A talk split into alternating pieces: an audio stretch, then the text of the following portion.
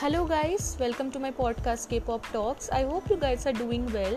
So, today I will be talking about two topics, and the first topic is about the great news which was received by Indian BTS armies just two days back when Rolling Stone India interviewed BTS. So, this interview was like an unexpected gift to the Indian BTS armies. And to be honest, Rolling Stone India did a great job by asking absolute relevant questions to BTS.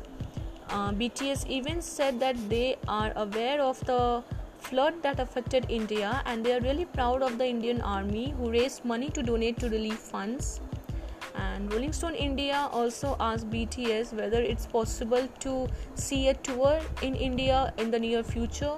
So, in response, BTS said that uh, as of now, there is nothing more they want to perform on stage and meet their fans in person.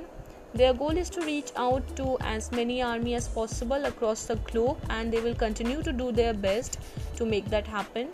So, this answer is like a ray of hope to all the Indian BTS armies, and yes, there is a high hope for BTS coming to India most probably after this pandemic ends.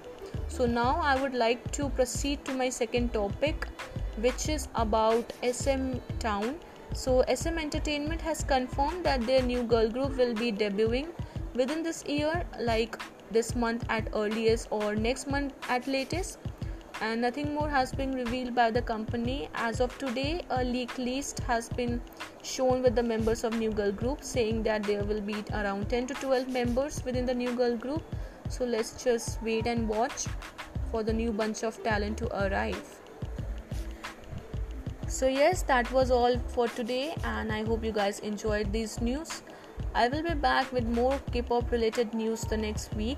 Till then, stay safe and stay tuned with K pop Talks.